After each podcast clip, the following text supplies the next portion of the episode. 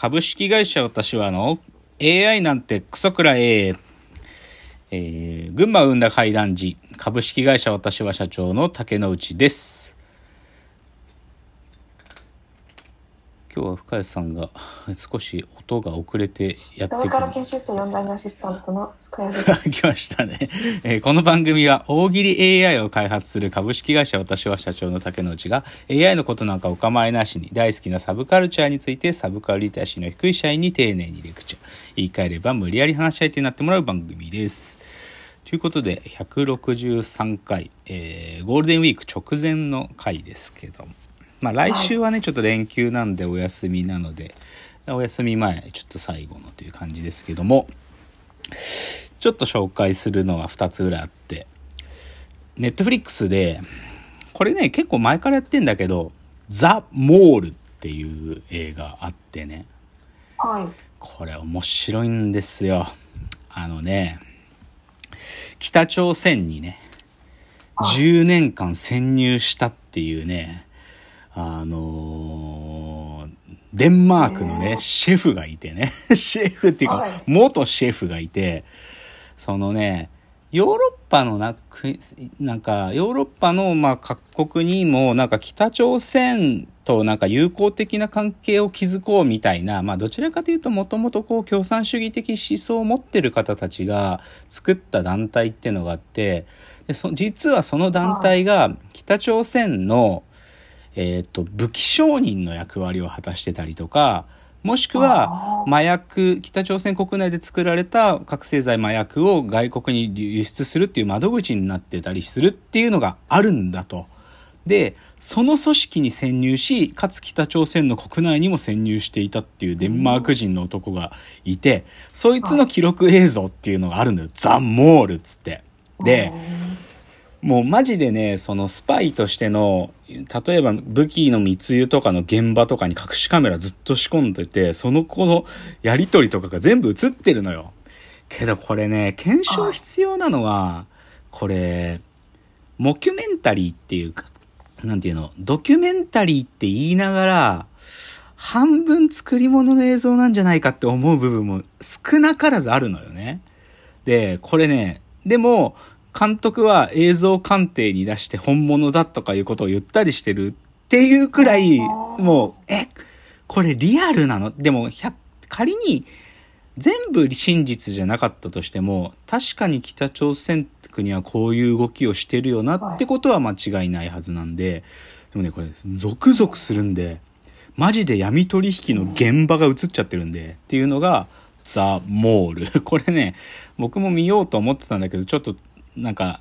マイリストに入れたまま見れてなかったんだけど、ちょっとこの前見たら、いや、分かったんで、ぜひっていう感じで一つ。もう一つはね、ちょっとシリアスな話で、あの、NHK が、うんと、多分週末やってたんかな、BS1 スペシャルってやつで、正義の行方、飯塚事件30年後の迷宮っていうドキュメンタリーをやっててね、で、すごい単純に言っちゃうと、飯塚事件っていうのは、女の子二人が何者かに殺されちゃって、で、その犯人っていうのが、薄い、なんていうかな、目撃情報とか、あの、当時の遺伝子鑑定とかによって、ある一人の男を逮捕して、で、その人は自分はやってないって言い続けたのに、結局最高裁まで行って死刑判決が出て、死刑判決が出た2年後にもう死刑が執行されちゃってんですよ。しかし、その90年代のその遺伝子鑑定っていう技術は全然正確じゃなくて、後にその遺伝子鑑定の鑑定結果の写真の改ざんとかすら行われて、なんか犯人だっていう風な証拠として扱われてたっていうので、だから多分ね、相当冤罪の確率が高い事件なのに、もう死刑が執行されちゃってるから取り返しがつかない話なの。で、それについてね、もうそれ30年前の話なんだけど、でさ、それにもう一回こう NHK が取材報道みたいなのやってんだけどさ、やっぱりね、こういうのってね、なんか、逮捕しようと動いてる警察と、その、疑われてる側とのね、なんていうかな、もうお互いの視点が、もう絶妙にずれてるから、やることなすこと、お互いが疑いを深めていく方向にしか向かわないのよ。例えばね、ある人、その目撃された車ってのが、その、その人にたどり着く最初のきっかけだったんだけど、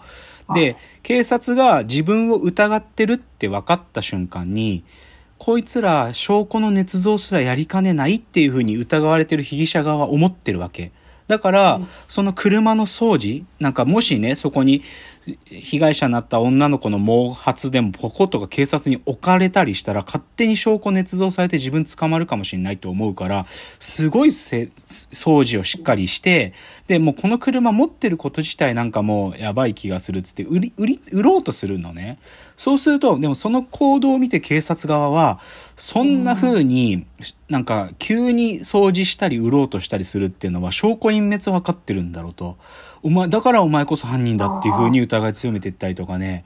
もうすごいのね。で、奥様がいらっしゃる、その疑われてる方奥様がいらっしゃるんだけど、で、当然、なんていうか人間だからさ、子供と奥さんがなんかこう、後期の目にさらされないように実家に戻っておいてほしいっていうふうに警察に伝えるんだけど、それを警察が曲解してね、なんかもう離婚しようと思ってるらしいぞっていうふうに奥さんに伝えたりしてね。で、それで離婚したら、なんか自分が犯人になっても大丈夫だと思ってるに違いないんだとかね、なんかそういうか警察の勝手な推論をしてるわけ。で、もうこれね、根本的にやっぱりね、なんかね、推定無罪。まあ、要は、疑わしきは罰せずっていう原則ね、やっぱね、忘れちゃダメ。もうね、ほつくづくそう思うわ。仮にやってて、だけど証拠揃わないんだったら、それは無罪なんで、なんか、そのこと忘れちゃダメなんでね、なんか、すげえ、でも長く、さ三部作だ、三部にわたってやってたんだよね、これ。いや、飯塚事件僕も前から知ってるけど、なんか改めて当事者たちのインタビュー聞くとね、いやー、警察怖えなって思うね。なんか、もし、もし自分がなんか疑われる存在になったら、こいつら勝手に証拠マジで作るなと思う。そういう存在だなと、僕には見えたよ、その番組はね。っていうのがちょっと、怖えなと思った話ね。じゃあちょっと今日はね、長いんだけどね、ここから今週の自転車ライフで、少し多めのエピソードトーク。で、なんでかっていうと、結構先週土曜日に長い距離走ってきたんで、それをちょっと、で、前もね、一回言ったと思うんですけどね、あのー、ヒルクライム、山をやり出して、山、あの、峠道を走りに行くヒルクライムっていうのを、まあ、ここ3週間ぐらいやってて、で、ギアもね、その山仕様のやつに変えて、で、で、その変えたギアで山行ってみようっつんで行ったわけですよね。で、今回も前、あの、2週間、3週間前にも行った、その多摩川を北上していって、その多摩川のもう、多摩川じゃない名前の上流の上流まで行って、で、前はその鳥居観音ってとこまで行って帰ってきたんだけど、今回はその鳥居観音ってこと、だから、大、多摩川北上して、青梅から、鳥居観音ってとこさらに通過して、秩父まで登りきるっていう工程だったんですよ、今回ね。だから、青梅秩父線っていう県道があるんだけど、そこをひたすら上がると。で、ここまで、でも、この、まず、鳥居観音ってとこまで、多摩川北上して50キロ、鳥居観音18キロから、まあ、70キロぐらいで行くのね、鳥居観音まで。で、正直前回鳥居観音まで行った時は、結構、そんなにかむずくないなと思った。いけると思ったわけ。だから、さらにそっから先の25キロ進んで、秩父まで行くぞと。もう本当に、あの、西武秩父駅前の温泉である祭りの湯ってところをゴールにして、行くっていうんだったんだけど、あのね、峠を舐めてました、私は。峠のきつさを舐めてた。で、ぶっちゃけ鳥居観音過ぎたぐらいで、なん、本当に数名いらっしゃるのよ。やっぱり、僕と同じような自転車で峠攻めてる人が。で、すごい多分僕よりも多分20ぐらい上のもうおじいさんっていうか、ま、白髪混じりのおじさんを、途中僕抜いたの。なんか調子よくって、結構なんかいけると思って、おじさんが一生懸命漕いでるけど、あ、俺この人より登れるのかもなってギュンって抜いてったわけ。そしたらさ、なんか峠ってそんな甘いもんじゃなくて、まだ全然先あるわけよ。で、だんだん角度も急になってきてさ、本当にこう山をさ、くねくねこう登ってくこういうのあんじゃん。なんていうの、はいこう、まっすぐ上に上がれなくて、こう、横伝いにこう、ぐねぐねぐねぐね、ああいう道をずっと行くんだけどさ、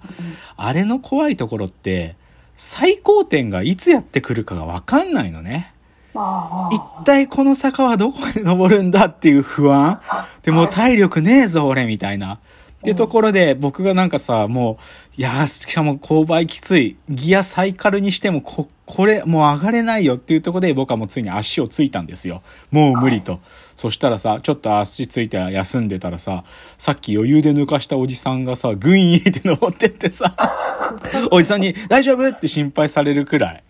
全然だった自分のまだその峠力っつうか、ヒルクライム力。だからこれちょっとね、峠リベンジしないかんなと。ちょっと少なくとも秩父まで登る。でも、その最高点まで行くと、そっから先秩父の本当に町まで行くとこずっと下りになるよ。だから、その最高点行くまでの距離感が分かったんで、これだったらやれるかもっつうんで、やっぱね、なんていうのかな、これすごいバカなこと言うけど、知識って大事ね。なんか、その、ここ、この道は一体どこ、あと何、どれぐらいあるのかっていうことが分かってるのと分かってないので全然違うね。なんか前回鳥居観音まで行った時も鳥居観音ってこんな近かったかなって思うくらい、なんかやっぱ分かってると、なんか、そのアドバンテージってでかいね。だから、未踏の地に行く時ほど、こう、なんか怖いことはないと。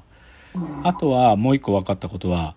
トンネルって偉大だなと思った。なんか、やっぱさ、トンネルってさ、山の、山を登りきらないで突っ切るものじゃん。で、だけどさ、やっぱり、掘削工事とかのさ、そのコストの問題で、ある程度登ったとこに掘んないといけないじゃん。けど、こんなに早く、なんかトンネルをもっと下のとこから掘れって思ったことはないよ。なんか、もうしょうがないんだけどさ、それはそうなんだけど。やべ、時間だ。